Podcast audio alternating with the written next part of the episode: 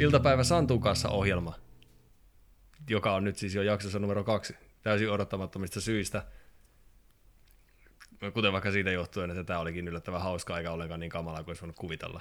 Ehkä. Niin no, joo. Voisi, olla, olisi voinut olla pahempaakin, ehkä. Ehkä. Ja koska meillä on luja luotto siihen, että tämä voisi olla pahempaa, niin me ollaan menossa sitä kohti. Katsotaan, kauanko sinne kestää, että sinne pohjalle pääsee. Tai huipulle, jos on vaikka esimerkiksi joku demoninen tyyppi ja tykkää pahasta, niin silloin se paha on huipulla ja sitä kohti me ollaan menossa. Sitten voidaan todeta, että maailma on nyt paha paikka ja me olemme kokeneet siitä kaikista pahimman puolen. Työmme täällä on henkilökohtaisesti tehty ja nyt on aika levittää tätä tietämystä ja kokemusta myös muille. Kyllä. Ja toi kyllä tulee olemaan vielä todella monessa kysymyksessä. Joo, mä, en, ole- mä puhu, putosin vähän kärryssä tuossa jossain välissä, tota, mutta tota, mä uskon, että olen samaa mieltä. Joo, no, hyvä, hyvä.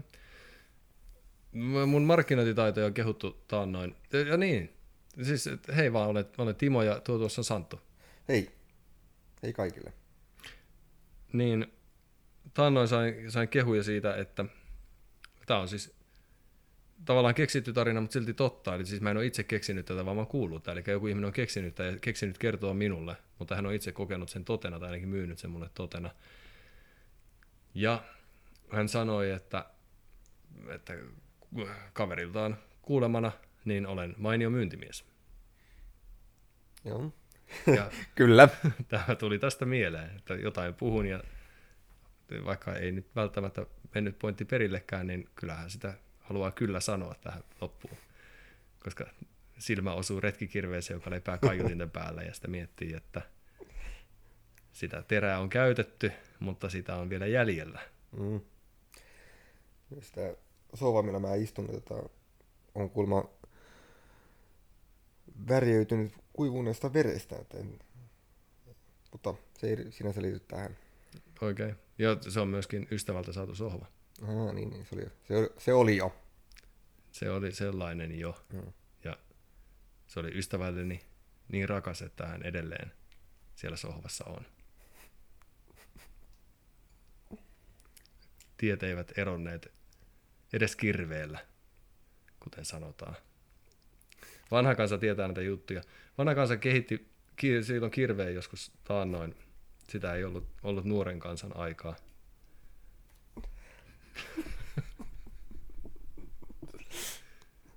Se, Tota,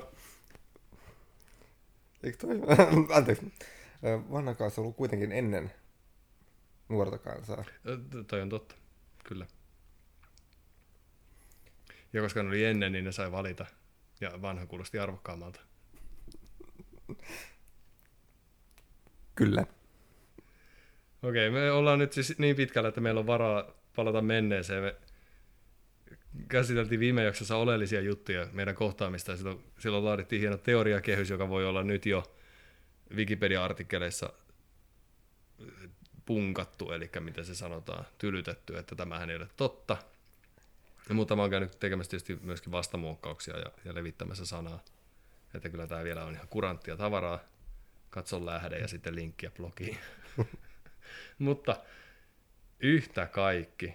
Me ehdittiin käsitellä sitä, mitä mielenkiintoista on, että vanhasta kavereista voi tulla ystäviä, ja kuten meillä on saattanut käydä, ja miten ystävistä voi tulla vanhoja kavereita sitten ennen pitkään, ja miten, miten voi olla ihan nuori ja siitä huolimatta vanhan kansan edustaja, niin että jälkeen tulevat on sitten nuoren kansan edustajia. Että miten kieltä voi pelata näin. Tämmöisiä asioita sivuttiin oikeastaan kyllä vasta tänään tässä, joten, joten tämä nyt hieman vuotaa yli. Mutta meillä oli hieno kehys siitä, että, että on ihmisille tärkeitä asioita, jotka herättää tunteita ja, ja ne on semmoisessa hienossa asiapallossa, voiko niin ajatella, kaukana ulkokehällä. Mitä enemmän tunteita, sitä kauempana ollaan semmoista tunteettomasta keskipisteestä. Joo, se, se oli ihan hyvä se kuvio, mitä saatiin tehtyä. Harmi tietenkin, ettei tässä podcastissa näy, mutta hyvä se on uskokaa. Niin, siis kyllä jos nyt näkisi, mitä kädet tekee, niin kyllä olisi sitten vakuuttunut siitä, että pidin hulluina, mutta ovatkin sitten taiteilijoita, eli hyvällä tapaa hulluja. Ja näitähän voi myydä isolla rahalla sitten joskus, jos vain käsiin saa. voi seurata verijälkiä ja päästä sitä kautta ovelle, ja ovi on tietenkin auki, koska ikään kuin muumitalo meininki. En tiedä muuta paikkaa, missä ovet olisi aina auki. Tosin muistan myös, että sanotaan, että muumitalo ei lukita yöksi. Joten sitä miettii, että päiväsaika se varmaan lukossa, että minkä ihmeen takia. Mm-hmm. Olarin Prisma on toinen. Mm, nyt sielläkin on sama, että ei haluta, että sieltä lähtee asukkaat ulos. Niin se varmaan on. Selvä. No, mutta yhtä kaikki meillä oli hieno, hieno, hieno asia pilvipallo, mistä rakennettiin, että kun pyöritään ulkokehällä olevissa asioissa, jotka tuntuu tärkeiltä, niin, niin siitä tulee mukava, mukava, mukavia tunteita, jos molemmat on fiiliksissä toisellekin tärkeistä jutuista. Se tuntuu tärkeältä asialta. Se saattaa, saattaa tulla myös esitettyä tällä tavalla. Voi olla, että tässä ajatukset jalostuneet ja se, mitä on viimeksi puhunut, onkin ollut ihan potaskaa, mutta jos näin on, niin sen tarkoittaa sitä, että on kehittynyt ihmisenä, joten en, en lähde tätä anteeksi pyytelemään. Nimenomaan, ja jos jotain virheitä tehdäänkin, niin jota, sen takia meillä on myös faktan tar- tarkistusosio. No, totta, hypätään siihen, koska nythän edellisestä jaksosta paljastui yksi kappale faktuaalisia virheitä. Ja Joo, siis me yksi, yksi, yksi, käytiin- yksi, yksi ei ole paha. Mm. tielle kammalla läpi, mutta tota, siinä saattoi jollekin kuulijalle jäädä käsitys, että yleisössä, niin kuin esim. urheilutapahtumissa, niin tämmöisen niin kuin, öö, niin yleisössä kiertävän aallon maailmanennätys olisi ollut jotain 14 luokkaa, mikä ei pidä paikkaansa, koska tietoomme on saatettu, että jo kymmenen vuotta sitten Helsingissä tehty maailmanennätys tästä aallosta oli 31 kierrosta stadikan ympäri. Mikä on ihan kunnioitettava luku. Se on. Ja, ja siis tämä ilmeisesti nyt, en tiedä tarkistitko tätä niin pitkälle, että onko siten, että, että kun tämä lähtee tämä aalto kiertämään, niin se laitetaan sitä kiertohetkestä tavallaan se tapahtuma käynnistyneeksi vai siitä hetkestä, kun se ennätys on saavutettu. Eli onko nyt mahdollista niin, että tosiaan se aalto on lähtenyt 2011 kiertämään ja sitten 31 kierrosta on ihan, ihan juuri tässä pari päivää sitten tullut täyteen. Se on mahdollista, mutta pitäisin epätodennäköisempänä vaihtoehtona. Kyllä. Ajattelin silti tarkistaa, koska se on mahdollista. Tämä tuli siis ihan vasta, vasta kuitenkin tietoomme tämä. Kyllä. Ja siis samalla lailla välittömästi näitä faktoja tietysti korjataan mm, sitten, jos, mm, jos ja- nyt joku onkin Niin faktoidi, eli oikeaksi luultu väärä tieto. tietenkin pyritään siihen, että ei tarvitsisi, mutta joskus kun ollaan, tehdään vastuullista ohjelmaa, niin pitää palata. Ollaan sillä eettisesti suoria. Mm. Toisin kuin vaikka entit, jotka on taas erittäin mutkaisia. Entit. Kyllä, jos oot nähnyt tuttuja. Jos, jos Tolkienin tekosia seuraa, niin hän kaavaili tämmöisiä puumaisia enttejä, jotka Joo, mä, tuolla. mä, mä, eikö vähän puhunut, tai niinku, vähän niinku siinä mun mielestä. Joo, Ei, ei välttämättä niinku niin lyhyt sanasia. Joo, he saattoi olla hyvin hitaasti asioita ilmaisevia eliöitä. Siinä saattoi olla tällaista, että kyllä vertailtiin ja puhuttiin ja palaverit kesti jonkun, jonkun yö yli. Joo, joo. Kyllä. Joo, entit on sellaisia, ja siis sehän ei sinänsä nyt liity tähän, mutta pistetään asialistaan tänne ylös, koska enteistä voisi puhua ja Tom Bombadilista voisi puhua, hän on mielenkiintoinen hahmo, vaikuttanut meidän kaikkien elämiin varmasti todella paljon myös ja siksi tärkeä, tärkeä tyyppi. Entithän liittyy lähinnä taas kirveen käyttäjiin ja, ja he taas vanhaan kansaan, joten nyt se, se on pitkä tie lähteä puimaan. Mm. Joku luonteeltaan se on maanviljelijä, joka tekee lumitöitä talvisaikaan, saattaisi yksinäisyydestä seottuaan tehdä myöskin niin, että, että lähteekin sitten joskus kesäaikaan tekemään samaa hommaa puimurilla ja toteaa silloin myöskin, että se on pitkä tie lähteä puimaan. Mutta meillä oli siis kunnia saada, saada yleisöpalautetta ja yleisöpalautehan oli, oli ylitse vuotavaa. Me saatiin lukia kysymys henkilökohtaisesti kuultavaksemme osallistuttuamme tällaiseen kuulijaretkeen, voiko sanoa niin. Ja, ja kuulijaa kiinnosti hyvin moni asia. Oli kannustavaa kyseenalaistamista joistain kohdin. Kiitos siitä ja lisää saa laittaa tulemaan. Mm, mikä se sitten osoite joku tyhmäsanttu.gmail.com, niin sinne voi laittaa kaikki mitä mieleen tulee. Luetaan sitä molemmat. Mm. Tämä myönnetäänkö heti ei ole fakta, tällaista sähköpostista tai vielä on meidän hoteissa mm. virallisesti ainakaan. Mutta tämä oli siis harhautus niille, että jos nyt joku lähti innossaan kirjoittaa sähköpostia, niin ei varmaan kuuntele pidemmälle, vaan tekee sitä vihapostilähetystä nyt. Niin nyt uskalla näille kuuliaisille kuulijoille tämän asian paljastaa. Joka tapauksessa saatiin tämmöinen kysymys, joka liittyy siihen, että, että miten on mahdollista, että, että ihminen saattaa lähes ventovieraiden kanssa jutella omituisista jutuista, kuten itseinhosta ja jostain huumeiden käytöstä ja mistä ihminen saattaa jutella mm, eristymisestä ja yksinäisyydestä ja muista mielenmurheista, jotka tyypillisesti on, eivät lainkaan tabuja, mutta tabuleita kuitenkin, että henkilö niistä ei välttämättä mielellään puhu, koska ei pidä niitä sovelia aina keskusteluavauksina kohdatessa jossain postilaatikolla. Mutta silti niistä voi päätyä puhumaan. Ja tämä kiinnostunut kysymys ja kysyjä, ehkä kysymyskin voi olla kiinnostunut, mahdollisesti jossain, jossain fantasiamaailmassa ainakin niin liittyy siihen, että miten tällainen tapahtuu. Ja tämän jakson pyrkimyksenä on, on avata jokin, jokin semmoinen kehys, millä, millä, millä timomaisesti voi, voi rajojaan koetella. Tai en tiedä. Ei se välttämättä ole timomaista, jos sen tekee jotenkin näiden ohjeiden mukaan. Ehkä. Mutta sulla on vissiin ollut tämän vuoden puolella useampia tämmöisiä. Joo, siis kyllä. Nimittäin tässä on, ilokseni on, on tutustunut ihmisiin, on altistunut mielenkiintoisille keskusteluille, vaikka tuossa kadulla istuskellessani, kun siitä meni tuntematon, mutta kasvoilta tuttu naapuri ohitse ja sitten puhuttiin lopulta kahvin ääressä syvällisempiäkin juttuja ja, ja sen jälkeenkin tässä viimeisien viikkojen mittaan ollaan tämä tehty.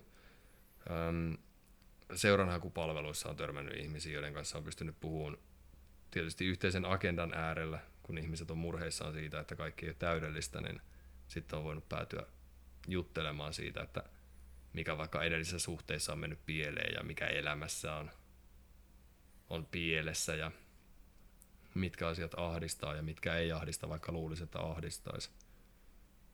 Mm. Todennäköisesti jotain muitakin juttuja, kuten nyt vaikka sunkin kanssa on puhuttu aika monista asioista, mistä ei ennen vanhaa puhuttu, mitä viime jaksossa tuli ranskalaisen viivan verran avattua. Se, että miten voi hypätä tämän hienon asiapilven läpi, että ei juttele pelkästään työasioita tai harrastusasioita, jotka on semmoisia helppoja juttuja puhua teoriassa, vaan voi hypätä sinne ulkokäylle puhuun mielen myllerryksistä, jotka on itselleen tällä hetkellä isoja asioita, vaikka välttämättä niin ei tietenkään tarvitsisi olla sellaisia. Mm. Koitan miettiä, että löytyykö tähän jotain semmoista. No, mutta esimerkkinä todennäköisesti voi mainita tämän, kun oltiin tässä kuulijaretkellä Kyllä. podcastin tiimoilta. Ja sitten päädyttiin tämän kuulijan, paljastettakoon, että kuulijoita oli yksi kappale. Mutta tässä tulee vielä tämmöinen joka vuotinen kuulijaristely tai vastaava. Siis tästä on, tästä on varmasti tulossa sellainen, että siis ainakin vaikea kuvitella, että kuulija jäisi sillä aloilleen kuuntelemaan tätä podcastia, että hän varmasti risteilee kyllä muidenkin mm. ääniaaltojen suuntaan ihan joka vuotisesti tulee tekemään, niin ehkä kerran vuoteen palaa kuuntelee, että, että vieläkö vanhat jaksaa, ja siellä vanha kansa sitten aukoo suutaan ja, ja puhuu kirveestä. Tästä voi tulla joka vuotinen tapahtuma. Kyllä. Ainakin ennusmerkit oli hyvät.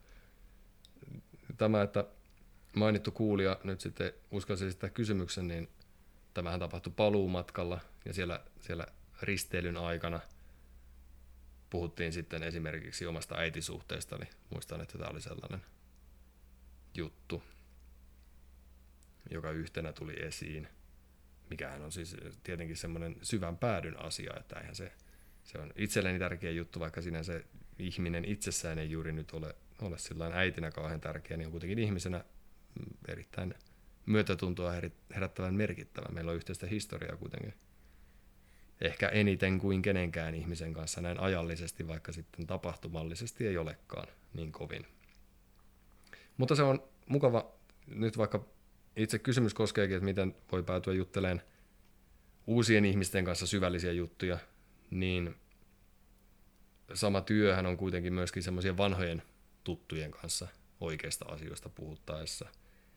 Että jos meillä on tämä hieno sana-asia, pilvi, pallo, nyt kun siirrytään tähän hienosti teorian puolelle, tämä on siis erittäin syvää teoriaa ja täynnä faktoja, niin jos on ennen vanhaa jutellut ihmisten kanssa tämmöistä keveistä jutuista, että aina silloin tällöin parin oluen jälkeen voi käydä jossain ulkolaidalla puhumassa mistä ikinä suruasiasta sitten onkaan.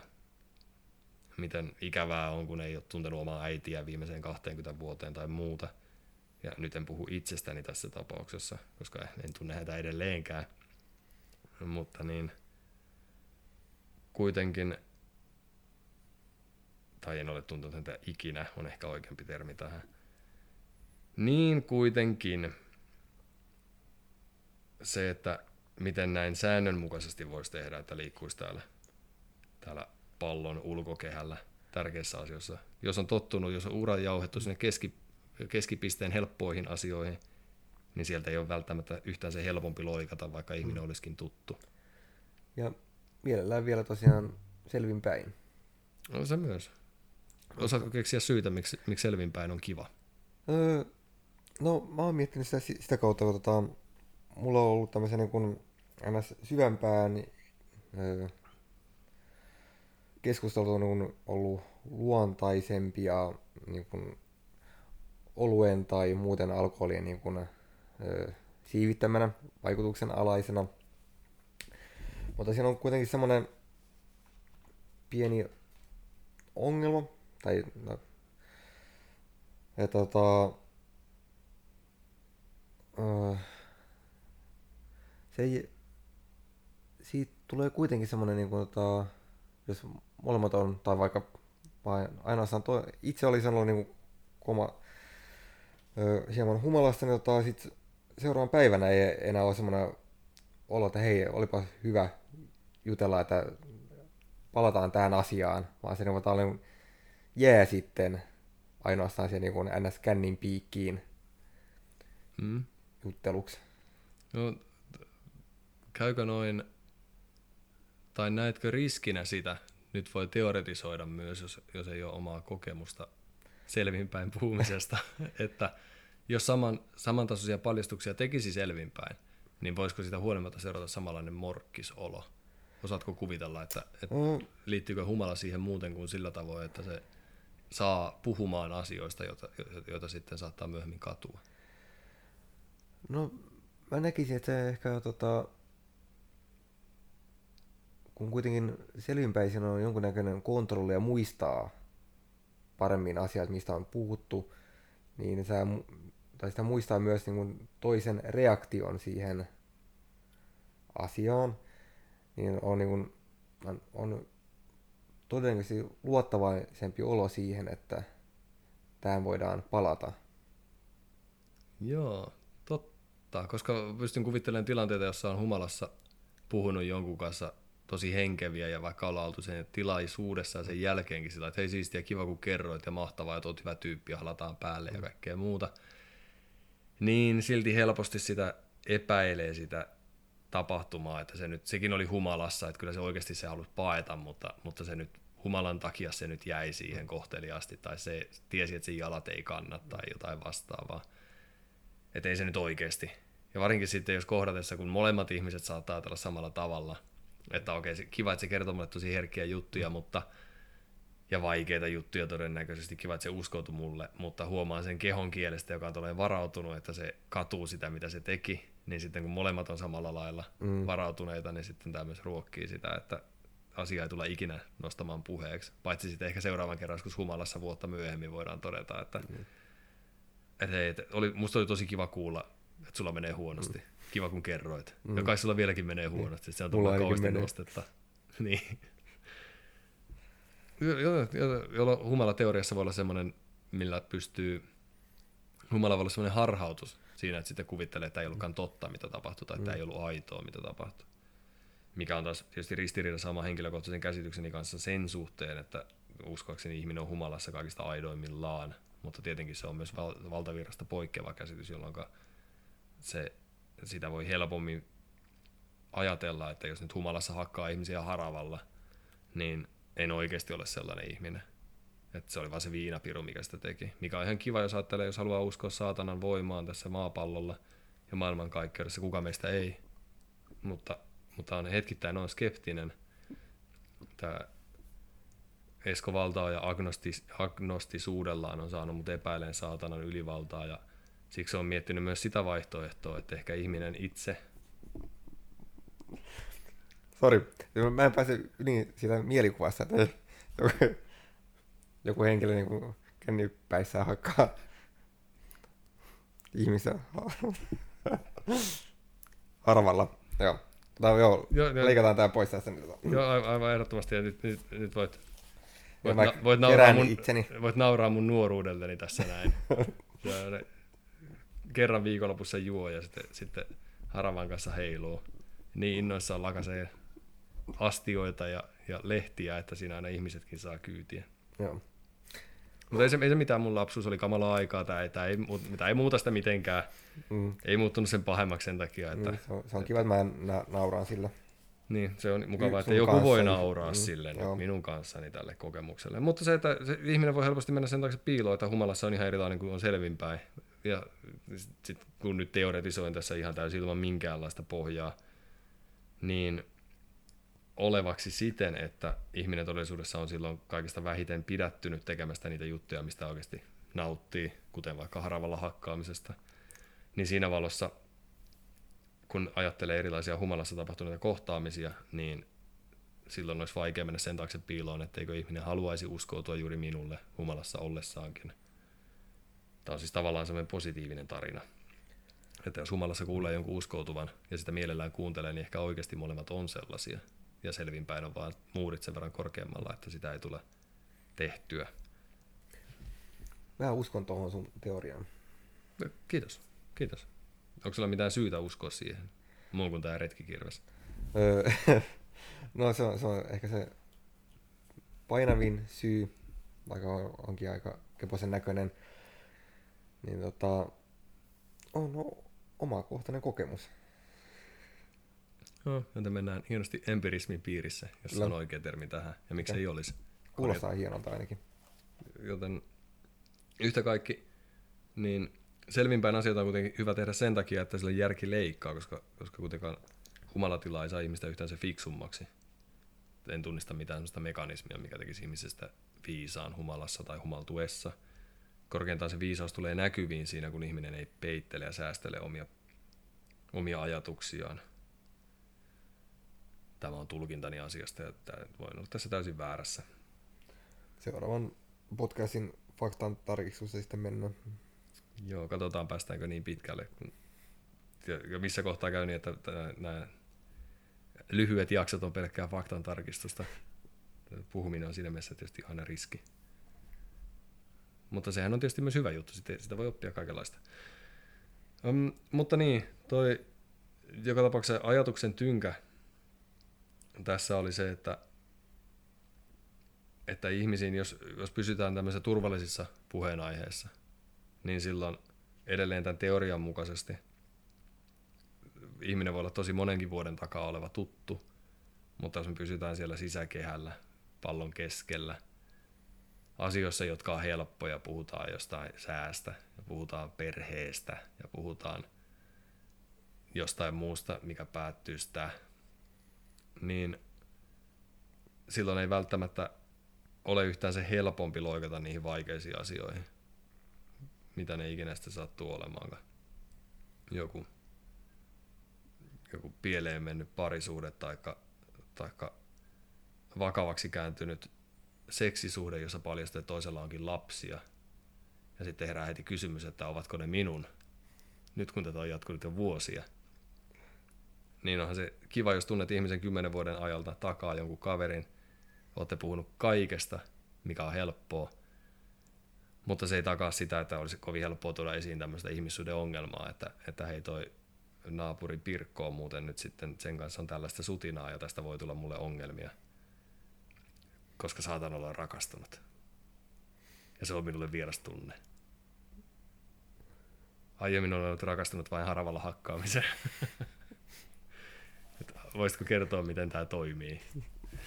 oi vanha kaverini. Niin se on tosi vaikeaa loikata, vaikka olisi kuinka pitkään jauhannut siellä sisäkehällä mm. juttuja, niin voi olla vaikeaa loikata ulkokehällä. Niin ja se voi olla, että mitä pidempään ollut siellä sisäkehällä, niin tota, sitä suuremmat ne muurit on sitten niin loikattavaksi. Ehkä. Joo, kyllä tämä kuulostaa järkevältä. Koska sitten on kuitenkin jotain historiaa, ja kun ihmisen mm. on oppinut tunteen semmoisena tyyppinä, joka ei puhu tunteistaan tai, tai tonteistaan tai mistä mm. tahansa ihmistä voi puhua tinteistään, jos on sarjakuvaharrastaja.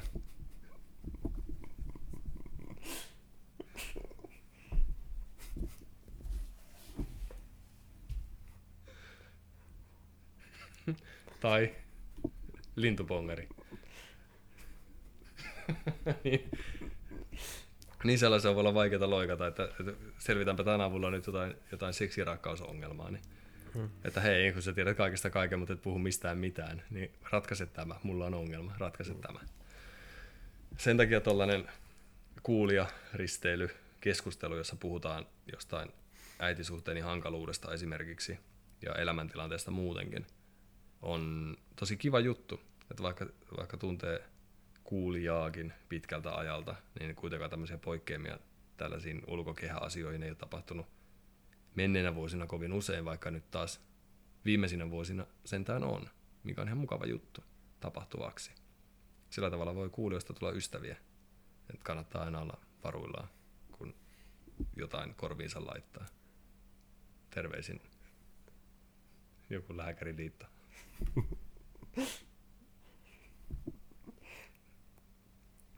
Meillä oli aiemmin puhetta sponsoreiden hankinnasta ja tämä on yksi tapa tietysti mahdollisestikin sellaisia haalia. Siis, että ihmiset maksaa siitä, että niitä ei mainita todennäköisestikin. Katsotaan, toimiko tämä mafiatyyli. Mutta se, että siis uusiin ihmisiin pätee sama kuin vanhoihin. Mä oon hahmotellut näiden omakohtaisten kokemusten puolesta siitä, mitä tässä myöskin peilattiin, koska, koska me ollaan älykkäitä ja, ja valmistaudutaan etukäteen, niin on sitten risteilemässä tai jossain kadun varressa istuskelemassa, niin ihmiskohtaamiset, jotta niistä tulisi tämmöisiä syvään päätyyn tai ulkokehälle vieviä ihmissuhteita, ulkokehälle keskusteluaiheiden puolesta meneviä ihmissuhteita, niin, niin vaatii jonkinlaista luottamusta, jotta sellainen on ylipäätään mahdollista. Jos, jos nyt lähden puhumaan jostain äidistäni tai itse inhostani tai mistä tahansa omista heikkouksistani, niin joudun tekemään jonkinlaisen luottamusloikan siihen suuntaan, että tätä ei käytetä välittömästi mua vastaan, eikä välttämättä ikinä. Päässäni täytyy olla joku semmoinen hyötyajattelumalli, että saan tästä enemmän kuin mitä, mitä tavallaan riskeeraan. Että mulla on mahdollisuus saada paljon enemmän kuin mitä voi menettää. Niin oli se, niin se odotusarvo on suurempi Joo, ja kyllä. Tämä kuulostaa taloustieteellisesti pitävältä asialta. Ja tämmöisessä tilanteessa siis on helppoa kuvitella, että rohkeus on semmoinen asia, koska täytyy, täytyy olla jonkinlainen rohkeus laittaa itsensä likoon. Siis ihmisen, mä ajattelisin, että ulkokehän jutut on tosi harvoin asioita, mitkä liittyy johonkin toiseen ihmiseen välttämättä. Niihin, niihin täytyy olla itsellä jokin sidos, tuli mieleen. Että vaikka voi olla tosi ulkokehä-asia puhua vaikka jostain Suomen tasavallan presidentistä, että onko se nyt hyvä tyyppi vai ei. Kertoohan se minusta jotain, jos olen puolella tai vastaan, tai jos ihminen on mulle merkittävä tai asema on mulle merkittävä. Mutta se kuulostaa kuitenkin paljon raskaammalta asialta tuoda esille sitten, jos se sattuu olemaan oma vanhempi vaikkapa tai oma sukulainen tässä asemassa oleva henkilö. Et en tiedä, jos ihmiset puhuu vaikka jostain, jostain edesmenneestä nykäisestä tai muusta, niin pitää olla aikamoinen fani, että siitä saa tehtyä sellaisen sydäntä raastavan jutun. Et ehkä se voi siitä huolimatta olla ulkokehällä sellainenkin, että puhutaan jostain muusta asiasta, joka kosketaan se itseä sitten kuin historian myötä, joten, joten puhuin itseni pussiin. No niin. Koska voi olla kiekkoseuraa, voi olla ihmisiä, jotka on tosi tärkeitä sen takia, mitä niihin on itse latonut, niitä kokemuksia, mitä itse on haalinnut tämän asian tiimoilta. Ja ehkä sitten ennemminkin tämä liittyy siihen, että jos puhuttaisiin kaksi ventovierasta kohtaa ja puhuu Timon blogista, niin se nyt on todennäköisesti sellainen juttu, että jos ei kumpikaan sitä ole varsinaisesti lukenut, niin silloin ollaan turvallisesti sisäkehällä. Että voidaan puhua oikeasta jutuista, kun niin kuin sillä sitä itse juttua siellä ja omaa sennusta ja muuta. Mutta se on semmoinen turvallinen asia, jos ei kumpikaan ole siihen erityisemmin eteen. En ole sitä lukenut, kuulin näin jonkun otsikon jossain. Niin silloin voidaan puhua vakavasta asiasta ilman, että se on mitenkään oikeasti kumpaakaan henkilöä lähellä välttämättä tuli mieleen tällä asian ohi täsmentää tämmöinen seikka. Että voi puhua, että siinä sillä asialla ei ole väliä, vaan sillä mikä merkitys silloin itselle. Onko tämä totta? Miten kuvittelisit? Että jos että se mitä, mitä on sisäkehällä tai mitä on ulkokehällä, niin voi olla ihan mitä vaan. Ja se, että miten se sattuu sijoittua siinä omassa asia, asiasanapallossa, että onko se helppo asia vai vaikea asia. Että jollakin kissat Joo. voi olla tosi Joo, Joo. kyllä. Mä oon nimenomaan näin, että se ei, niin kuin, sitä ei sellainen voi niin kuin absoluuttisesti mitata, vaan se on nimenomaan se oma kokemus asiasta, mikä sijoittaa sen sinne kehälle tai pallon keskelle. Ja se, ne voi olla ihan mitä vaan ne asiat. Toki to, toiset asiat on yleisempiä tietyssä osaa kehää kun, tai palloa kuin toiset, mutta periaatteessa ne voi olla ihan mitä vaan ja hyvin henkilökohtaisia. Joo, kiitos. No, ehkä paikalla oleva täsmennys tämä, kun, kun se kerran tuli mieleen. Ja mikäs kiire tässä teoriaa muodostaessa. Mutta silloin joka tapauksessa asiat on itselle henkilökohtaisesti tärkeää, niin täytyy olla rohkeutta niitä, niiden esittämiseen, sen pelon ylittämiseen, että paljastaa nyt samalla itsestäni jotain, tämä on mulle tärkeä asia. Puhuu sitten jostain itseinnosta tai jostain tasavallan presidentistä. No, miten löytää sen rohkeuden? Tarvii, onko se tota, voiko kenen tahansa kanssa puhua niistä vai tarvitsetko siinä jotain niin sosiaalista pelisilmää, että sä niin kuin, niin kuin, mä, sorry, mä puhun sä passiivissa, niin tota, että niin kuin haistaa sen tilanteen, nyt voisi olla tämmöinen niin kuin, vai, tai, vai voiko, voiko vaan niin kuin ihan sokkona kokeilla ihan kenen tahansa kanssa, että hei, mennään nyt näihin ulkoasioihin saman tien? Ja hyvä kysymys. Mä kuvittelisin asian olevan näin omakohtaisen kokemuksen kautta, joka ei sinänsä ole yleistettävissä yhtään mihinkään ja voi perustua valemuistoihin. Että... Vesitä, vesitä, kun tämä on hyvä juttu. Joo, ei, mutta tämä on, tämä on myös se, mikä leikataan pois. Niin, tämä, tämä on mun tämmöinen disclaimeri, niin mm. tämmöinen vapaudun vastuusta. Minä kyllä sen... sanoin, että ei voida tässä nyt, kun oikeudessa pyöritellään nauhaa, niin tästä löytyy tämä kohta. En kyllä toi mitä se on tässä julkaisuvaiheessa sitten kadonnut. Ja syytän kolmatta Niin, mutta se on se pieni bränti siellä sitten niin lopulla. Mm. Mutta hyvä. Vesittäminen päättyy mm. ja esittäminen jatkuu. Niin. Mun kokemukseni mukaan kenen tahansa kanssa pystyy puhumaan tai voi pystyä puhumaan. Sitä varmasti vaatii sosiaalista pelisilmää sen tilanteen tunnistaminen, että voiko tässä puhua tämmöisistä isoista asioista ja jatkuvasti. Että se ei ole yleisesti ottaen semmoista kahdeksan tuntia kestävää pallottelutykitystä. Mutta koen aiheelliseksi mainita sen, että näin tyypillisestikään en mene esimerkiksi ihmisen, ihmisen äärelle juttelemaan, että hei, että terve on itse Inho Timo ja mulla on tällaisia kokemuksia, vaan juttu lähtee kuitenkin jostain semmoista pienestä liikkeelle, mitä ikinä kaunis päivä sitten onkaan. Niin voi sanoa, että päivä on kaunis, harmi, että sää sisälläni on kamala. Ja sitten onkin jo valmis jatkamaan siihen. Se johtuu siitä, että on tätä itse inhoa liikkeellä nyt ollut, niin ei näkynyt säässä, tämä tiedotuksessa sai mainita, mutta tältä tuntuu. Mutta onko se tavallaan tämä sinun kepillä tunnustelua, että niin ota, vähän, vähän tökkäsee ja katsoo, että mikä on reaktio, tai että jos, jos uppoaa, niin se voi vähän kokeilla uudestaan, että hetkonen, tämä onkin niin kuin hedelmä, hedelmäistä maaperää tällaiselle.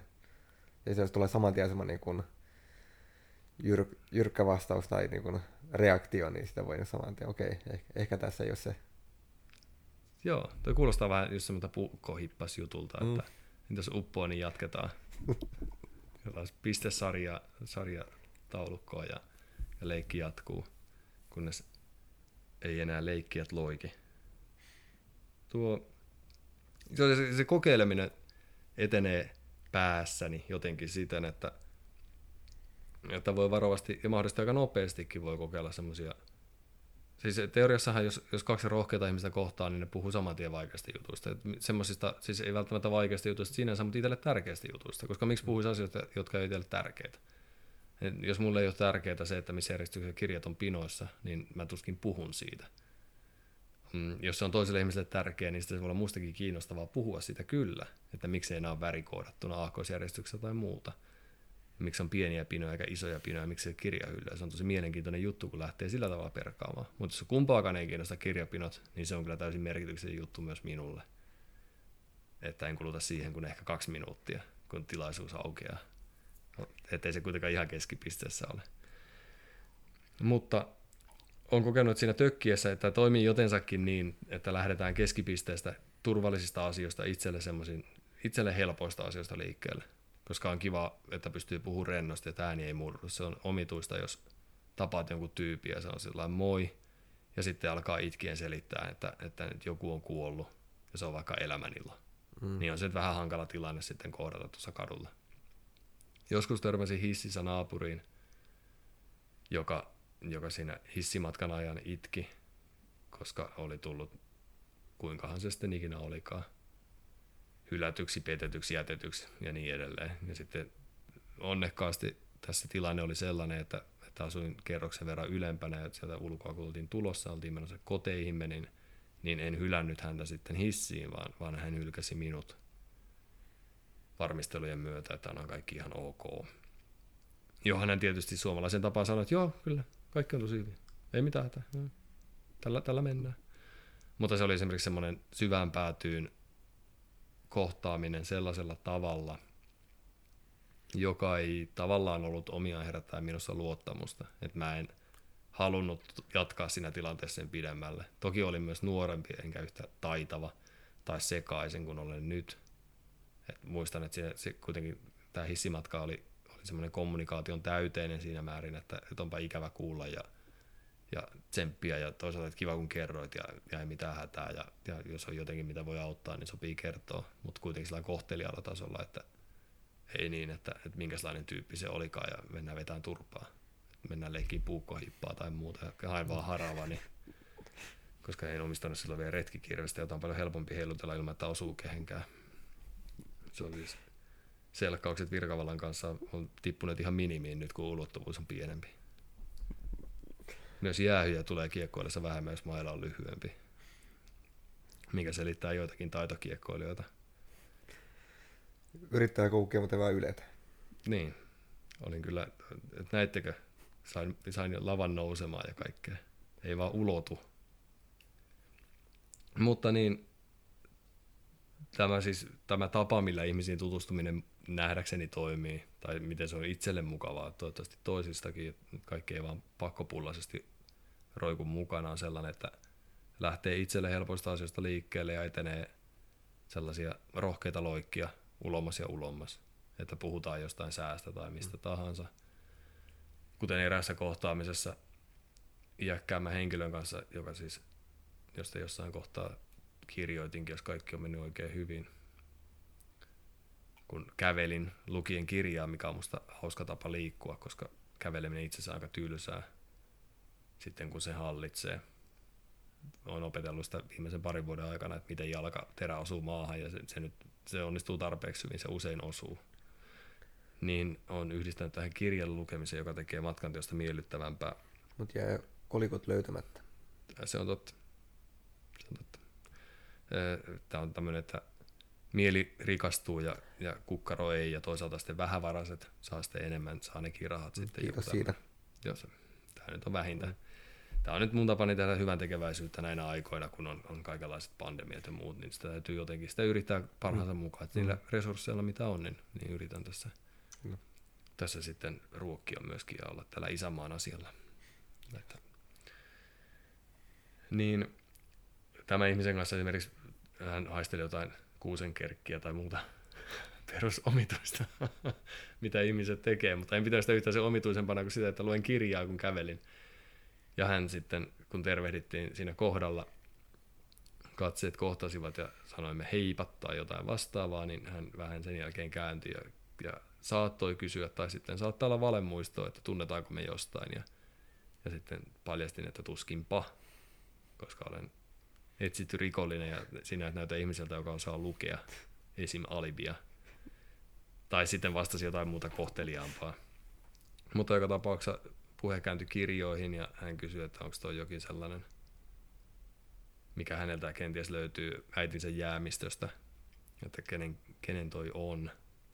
Ja kun tämän paljasti, niin hän sitten mietti, että ehkä voisi olla, koska hän jotain tollasta luki silloin vielä eläessään. Ja sitten minä kiinnostuin siitä, että sehän on, sehän on mukavaa, koska, koska voisin kuvitella, että, että jos oma äitini joskus vaikka kuolisi, niin sieltä voisi löytää kaikenlaisia kirjoja, joista en ole sillä tietoinen, että minkä takia tällaisia on, että tuliko sieltä jotain yllätyksiä. Ja sitten hänelle kysymyksiä, mistä myöskin siis aikana jo olen kirjoittanut. Ja, ja hän vastasi, että, että ei, koska tunsi, tunsi niin hyvin äitinsä. Ja sitten jonkun mutkan kautta päädyttiin puhumaan siitä, mitä hän on kävellyt nyt jo käynyt iloisesti juttelemassa edesmennelle tädilleen Kalevan kankaan hautausmaalla saamatta vastausta mutta ilmeisesti täti oli samanlainen jo eläessään, että tämä ei ollut mikään yllätys. Tämä oli vain tämmöinen perinteen jatkuminen.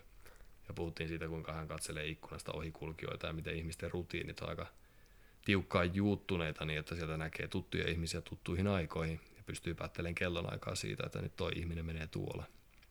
Se oli mielenkiintoista. Saatettiin puhua jostain muustakin, mutta oleellista oli joka tapauksessa se, että se oli sellainen merkittävän tuntunen kohtaaminen, koska on palannut siihen nyt jo monta kertaa tämän kevään aikana. Joten tämä liikuttiin sillä ulkokehällä sikäli, että hän kertoo mahdollisesti itselleen melko helpoista jutuista, vaikka en tiedä, onko se helppoa puhua jostain edesmenneestä äidistään, koska en ole ikinä kokenut mitään sellaista varsinaisesti. Taikka sitten edesmenneestä tädistään ja haudolla käymisistä ja vastaavista päivärutiineista, jotka niihin aikaan oli aika suppeat, painottu tämmöiseen tarkkailemiseen ja kävelemiseen ja ihmisten välttelyyn. Mutta ne tuntui semmoista asioita, että ne oli hänelle oikeasti tärkeitä, kiinnostavia. Että ne ei ole semmoisia, että välttelen ja puhun tässä nyt tällainen, tällainen jotenkin kohteliaisuussyistä tuon jotain tämmöisiä aiheita esiin. Se tuli mieleen, koska jos tämä ihminen olisi saman tien kertonut, että kävin tuossa juttelemassa kuolleelle tädilleni tuolla hautausmaalla, niin tämän kuusenkerkkähaisteluepisodin kanssa, kun muistaa tilanteen, jossa hänen katseeni loin, niin siihen yhdistettynä niin olisin saattanut edelleen kohteliasta olla kiinnostunut siitä ihmisestä, että, että mikä hänen tarinansa oikein on, mutta olisin saattanut olla myös hieman eri tavalla varuilla, niin että tästä voi sinänsä tulla ihan mitä vaan, ja tämä ei välttämättä ole sellainen ihminen, joka esimerkiksi puhuu ikinä totta, että hän mm. saattaa puhua ja mitä vaan. Ja sitten täytyy ja. ruveta miettimään dementiakoteja ja muuta. Haitu sitä retki, retkikirvestäsi avasin vyölaukkuja ja mietin, mm. että, että mihin näistä mä oon sen laittanut, koska yhteen ei sovi kaikki, mitä ihminen eläessään tarvii. Joten päästään siihen oivallukseen, että on tosi kiva, jos pystyy hyppiin ulkokehälle, mutta sinne on tosi vaarallista loikata sillä suorilta. Tai ainakin musta itsestäni tuntuu siltä. Jolloin matka sinne menee semmoisen hienona spiraalina, mutta tässä tapauksessa ulospäin kiertyvänä spiraalina, että lähdetään jostain helposta liikkeelle ja sitten sitä voi, voi laajentaa ja laajentaa – sillä se tuntuu ainakin useasti tapahtua. Ja tämä vaatii tietysti tätä rohkeutta, se, että ei pitäydy semmoisella omalla mukavuusalueella, että ventovieraan ihmisen kanssa puhutaan säästä ja sanotaan hei ja, mm. ja, ja sitten sanotaan uudestaan hei ja sitten sanotaan vielä kolmannen kerran, että hei, to, oikeasti lähde menee. Että et se on se, millä puhutaan, vaan sitten kokeile, että voisiko olla niin. Mm. Uskaltautuu altistaa itse sille ajatukset, että voisiko olla niin, että ihmisten kanssa voisi puhua muustakin kuin tämmöistä merkityksettömistä jutuista. Ja sitten vähän ne omat tuntosarvot koko ajan niin kun tunnustelee sitä ilmapiiriä, että niin missä kohtaa niin kun spiraali on liian iso. Joo, sillä että seuraako ihminen mukana. Että jos mm. vedän sitä tässä tavallaan omaa spiraalia niin ulospäin, tässä pikkuhiljaa, että mennään vaikeampia ja vaikeampia asioita. Ja toisaalta siis myöskin teen samaa toiselle esittämällä kysymyksiä. Että, että onpas kiinnostavaa, että okei, loikkasit tuonne pallon keskivaiheelle tai mistä sitä tietää. Se voi ihmisellä olla ihan tavanomainen asia puhua näistä jutuista, mutta se kuulostaa musta sellaiselta, milleen altistuu joka päivä. Jolloin tässähän, tässä hienossa teoriassa niin meillähän on kaksi palloa, jossa on asioita toinen on se, mikä on se sinun omasi tämmöisessä kahdenkeskisessä vuorovaikutustilanteessa. On se sinun oma asia, sana, pallosi, josta tiedät jotakin, sulla on joku käsitys siitä päässäsi, että näistä asioista on helppo puhua, nämä on mulle tärkeitä, näistä on vaikea puhua, ja nämäkin on tärkeitä, mitä tahansa, sisäkehän, ulkokehän juttuja, kun miettii jotain omia traumoja tai ilonlähteitä tai muuta ja sitten heittelee niitä pallolle. Siitä se oli jonkinlainen käsitys ja se pystyy peilaamaan sillä, kun miettii, että jos sanoisin tämän ääneen, niin olisiko se vaikea sanoa vai ei ja olisiko se iloinen juttu sanoa vai ei. Mitä todennäköisesti mitä vaikeampi juttu se on sanoa, niin sitä kauempana se on ulkokehällä. Kuvittelisi jotenkin niin. Mm. Et mitä, mitä enemmän sen tiedon, mitä enemmän sillä tiedolla voidaan itseä satuttaa, niin sitä kauempana se on ulkokehällä. Olisiko se jotensakin sellaista? silloin se on henkilökohtainen juttu ja sitä voidaan käyttää lyömäaseena. Ja joihinkin on varmaan tottunut, että joku kiekkojoukkueen kannatus voi olla oikeasti tosi isokin asia, mutta se voi myös myydä sellaisena, että ei menekään ihan täysillä mukaan, vaan menee vaan puoleen väliin. Että ei kerro, että on edes menneen isäni lempijoukkue ja sain siltä, käytiin aina katsomassa näitä pelejä. Joka isänpäivä käytiin katsoa joku peli tai mitä ikinä isänpäivän lahjaksi tuli aina, aina nämä liput isänpäivää nyt ei pitkään tietysti vietettykään, että se on sen puolesta vielä helpompi järjestää. Ja nyt varmaan joku faktanurkkausosio tarkistaa, että vasta 150 vuotta, mutta muistan, että se on lähempänä puolitoista vuotta kuin 150. Että, mm. Kyllä. Kyllä, kyllä. Tämä uskoni on siis, muistelen ihan oikein, vaikka väärin. Mutta joka tapauksessa niin, niin tämä kartta itselle tärkeistä asioista, ne asiat, joita, joita sanoissa ääni murtuu tai uhkaa murtua, että kädet rupeaa hikoamaan ja niin edelleen, niin on todennäköisesti niitä, mitkä on jossain ulkokehän suunnalla. Siitä, se on suhteellisen semmoinen oikea tieto. Sen suhteen voi olla sillä väärässä, että ei, ei tunne itseään kovin hyvin, mutta ne on sillä hetkellä ulkokehällä olevia juttuja, jos niitä on vaikea puhua. Mutta se toisen ihmisen ja muiden osallisten tämmöinen asiapallo, niin sitä on ihan mahdoton tietää se muodostuu sitä pikkuhiljaa siitä sen mukaan, mitä ihminen puhuu, mistä hän puhuu helposti ja aulisti ja minkä kohdalla hän vakavoituu, miten ilmeet muuttuu ja muuta sellaista. Voi kuvitella, että tälle iäkkäälle ihmiselle oli vaikeaa puhua tällaisista. Tai ne ei ollut tavanomaisia juttuja puhua, ne, ne ei ole olleet välttämättä kauhean vaikeita sinänsä, mutta ne ei ole semmoisia, että ne olisi tottunut puhumaan siitä, että täällä nyt käveli juttelemassa tädille ja ihmiset pitää ehkä vähän huruukkona tai akkana, kun tällaista tekee jolloin saatoin kuvitella, että tämä ihminen oli sillä valmis laajentamaan tätä meidän keskustelukehää, ettei puhuta pelkästään helpoista jutuista. Ja sen laajentaminen, sen salliminen tapahtuu jotensakin sitä, että kysyy tähän asiaan liittyviä kysymyksiä, että miltä se tuntui. Tai, tai miksi teet niin, tai, tai, tai mitä sitten tapahtuu, ja sen sellaista, jolloin antaa ihmiselle sen signaali, että se mitä hän teki, jos hän tekee samanlaisia rohkeusloikkia kuin itse etenee ulkokehälle – niin ne on myöskin sellaisia asioita, mitkä sitten on omasta puolesta ok, että voidaan puhua tästä lisää, voidaan puhua tästä syvemmin. Se on niin taito myös puhua tai ottaa esille niitä asioita, mutta niin taito myös vastata ja siihen niin kuin heitettyyn tai tarttua ojennetun käteen. Joo, kuulostaa kaunilta. en tiedä, pitääkö yhtään paikkaansa, mutta kuulostaa kovalta. Joo, ja sitten jos miettii jotain tämmöisiä kliimaksiin tähtääviä elokuvia, niin, niin niissähän on todella usein, siis nyt sanon todella usein, eli ainakin kolmessa elokuvassa on niin, että, että kuvataan todella pitkään ja jännittyneesti sitä hetkeä, kun joku roikkuu jossain kallion kielekkeellä, ja sitten hänelle ojennetaan käsi, ja sitten katsotaan, että onko hänellä taitoa tarttua ojennettuun käteen.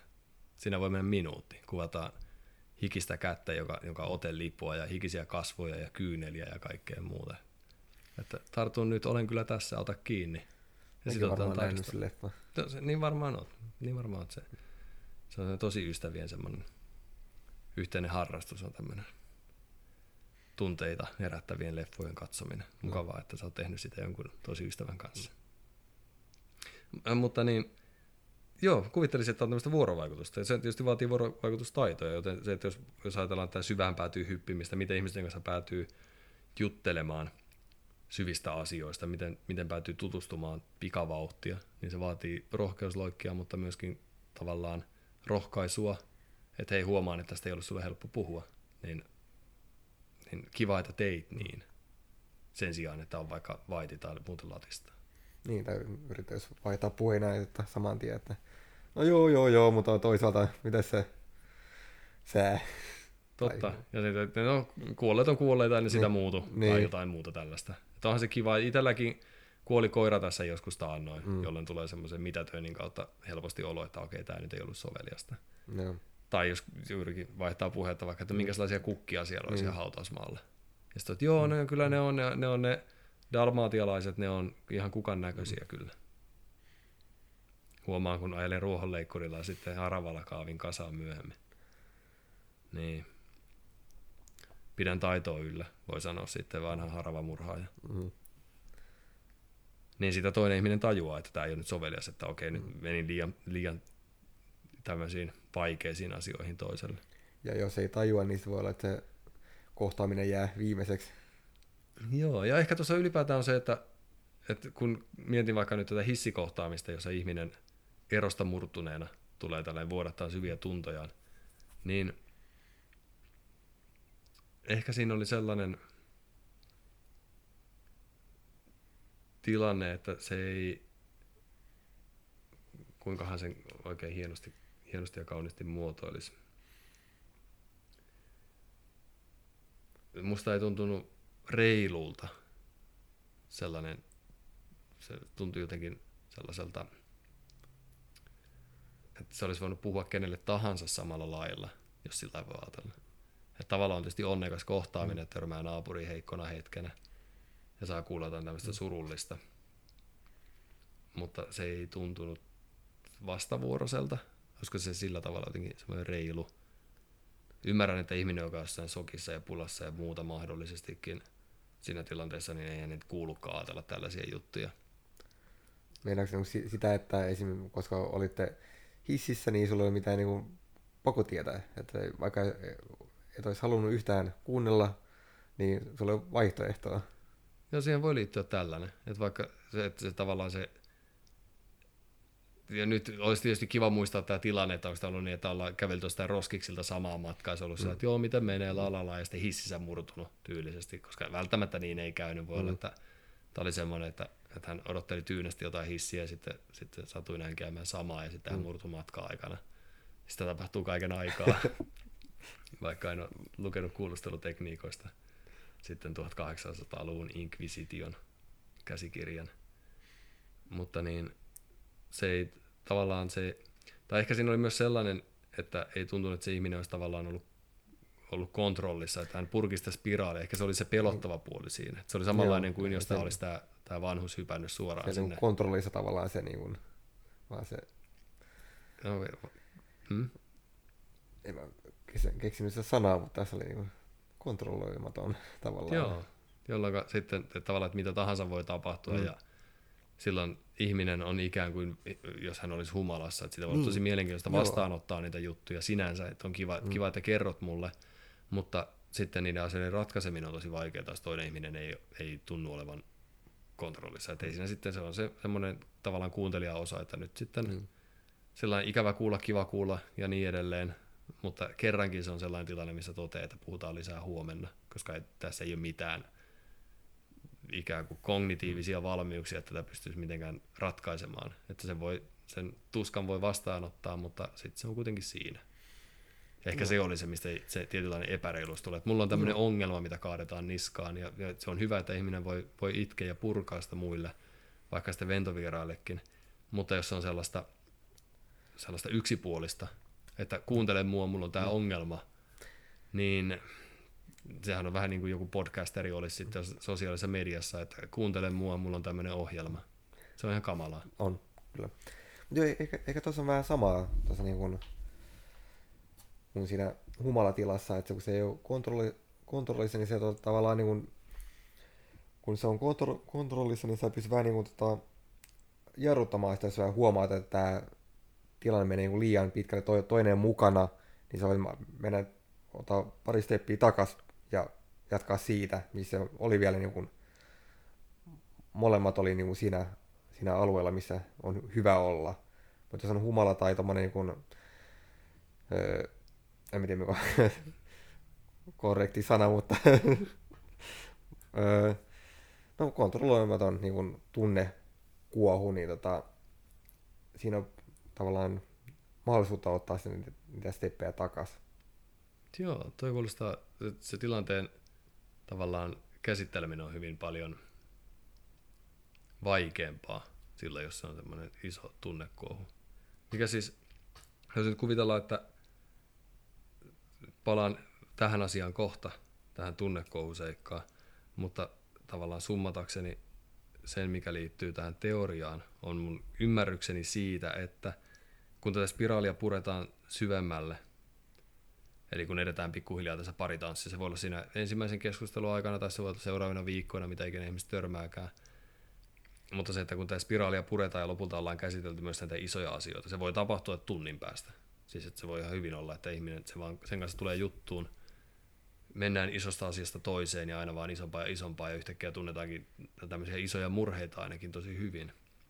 Jos molempia kiinnostaa kertoa toisistaan, itsestään, tutustua toiseen, niin silloin se on mahdollista, että tapahtuu nopeasti. Niin tämän ajatuksen mukaan, mikä tässä nyt on ikään kuin teoreettinen kehys, niin silloin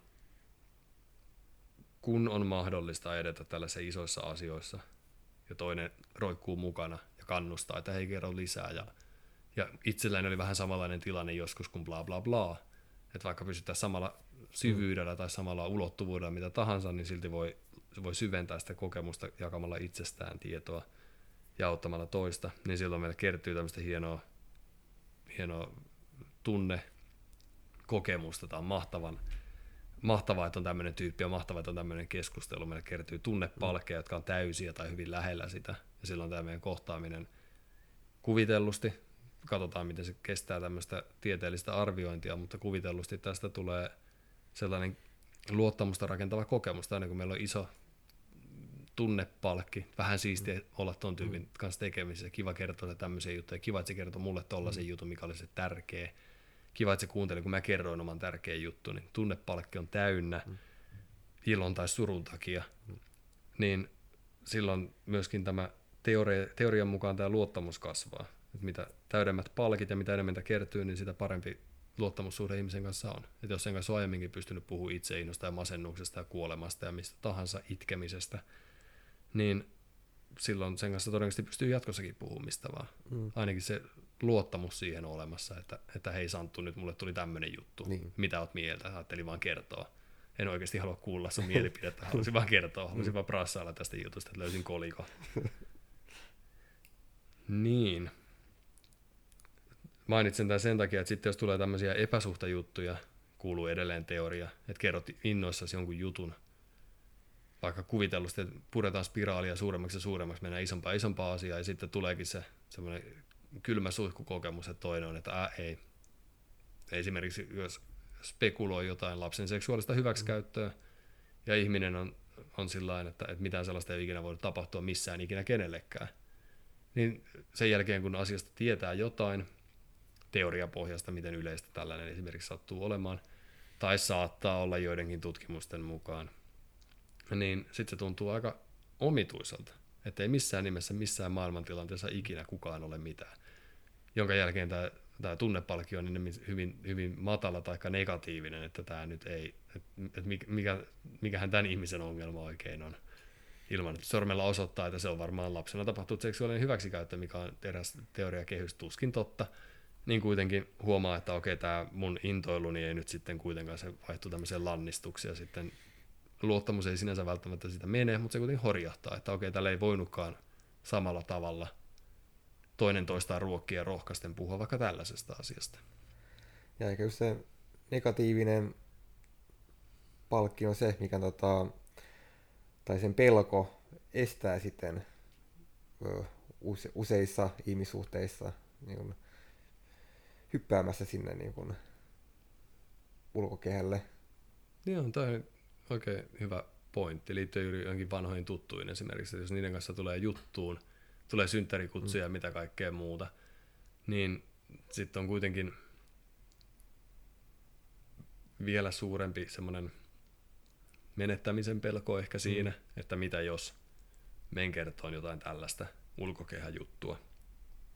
Koska nyt sitten yhtäkkiä se voi vesittää kaiken. Mä oon vuosia rakentanut tätä ihmissuhdetta ja nyt mm. menen paljastaa joku tällaisen jutun.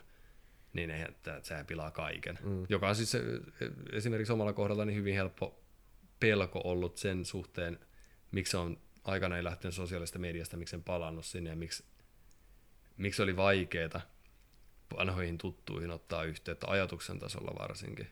Käytännössä se oli hyvin paljon helpompaa, mutta silloin kun etukäteen ajatteli sitä, että mitä mä nyt teen, että tavallaan haluaisin kertoa, millainen mä oon, mutta en haluaisi kertoa, että en ole kertonut sitä ennen tai on valehdellut aikaisemmin. Se on tosi pelottavaa ajatella, että nyt sitten lähtee kaikki kiekkokaverit ja työkaverit ja muut sen myötä, kun ihminen onkin tuommoinen pelle mm. ollut, ei enää ikinä yhtään. Niin se on helppo kuvitella, että miten tavallaan uusiin ihmisiin on hyvin paljon helpompi tutustua sinänsä, koska heihin ei ole sillä vielä kiintynyt. Että jos heidän kanssaan suhde menisikin pieleen, niin se nyt haittaa mitään. Tuntemattomia ihmisiä on maailma Tot, täynnä. Totta. Ja lisää tulee kaiken aikaa. Mm. Ne oikein hyvä huomio oli tuokin. Koska sitten, jos tätä, tätä hienoa faktapohjaa miettii sitä, että miten, miten voi, kun meillä nyt tämmöinen teoriarunko on tässä rakennettuna, mikä voi olla totta tai ei, katsotaan miten käytäntö osoittaa sen. Mutta näin ne asiat koetaan. Kyllä, tästä on hyvin vahva kokemuskäsitys, että asia on juuri näin. Niin jos meillä on tämä tavallaan ulommalle kehälle siirtyminen pikkuhiljaa ja sitten kuin fysiikassa ikää ja sitten toisen tavallaan toisen kutsuminen mukaan, että hei mä haluaisin puhua tästä ja tostakin tuli mieleen tällainen juttu ja hei entäs sitten mitä tahansa foliohattuilla, mitä liittyy vaikka sää- ja ilma, ilmastonmuutokseen ja muuhun, että entäs haarpit ja muut, niin, niin jos toinen ihminen siellä kuulijoisesti seuraa perässä, niin, niin sitä loikkimista voi tehdä aika nopeastikin, kuuluu tämä teoria. Ja oleellista huomata siinä kohtaa se, että sitä ei, ei voi, jos suoraan loikkaa tuonne ulkokehälle, niin sitten on, saa olla hyvin tarkkana siinä reaktioiden kanssa ja niiden pehmentämisen kanssa, jotta toinen ei pidä hulluna. Mm. Joo, ei saa pelästyttää. Ja se on epäreilua. Se on semmoista kummitusten hommaa. Eli haamujen hommaa. Mutta käytännön tasolla niin tämä tarkoittaa sitä, jos, jos tämä hieno teoriakehys tässä paikkansa pitää ja miksei se pitäisi, että luottamusta rakennetaan, vähitellen siirrytään helpoista, itselle helpoista asioista vaikeimpiin, rakennetaan tämmöistä mielessä olevaa karttaa tavallaan toisen ihmisen tämmöistä asiapalloa. Ei niin, että sitä välttämättä tulisi ikinä ajateltua, mutta ehkä jatkossa tulee ajateltua. Ja samalla tarkkailla, että eteneekö hän samalla lailla, että meneekö hän isompia isompia asioihin vai jääkö johonkin kohtaan kiinni. Onko hän kiinnostunut näistä minun jutuistani vai, vai tavallaan topputteleeko, että mä intoilen täysiä jostain mistä tahansa podcastin tekemisestä ja toinen ihminen on sillä että eikö se nyt ole kuitenkin vähän semmoinen mukahomma, että, että on oikeitakin harrastuksia, kuten vaikka joku kukkien pölyttäminen on sellainen oikea harrastus. Onko? On, kyllä, koska siis mehiläiset on muuten pulassa. Joo, niin joo, mä, joo tässä mä oon kuullut. Joo. Niin, että senkin puhumisajan voisi viettää tällaisen, tällaisen hyvän askarin ääressä. Mm, niin, jos tämä meidän hieno teoriakehys on totta. Ja, ja miksei olisi? Niin siis, en ole kuullut yhtään vastaväitettä vielä edes, edes meidän kuulija ei ole vielä soittanut faninumeroa.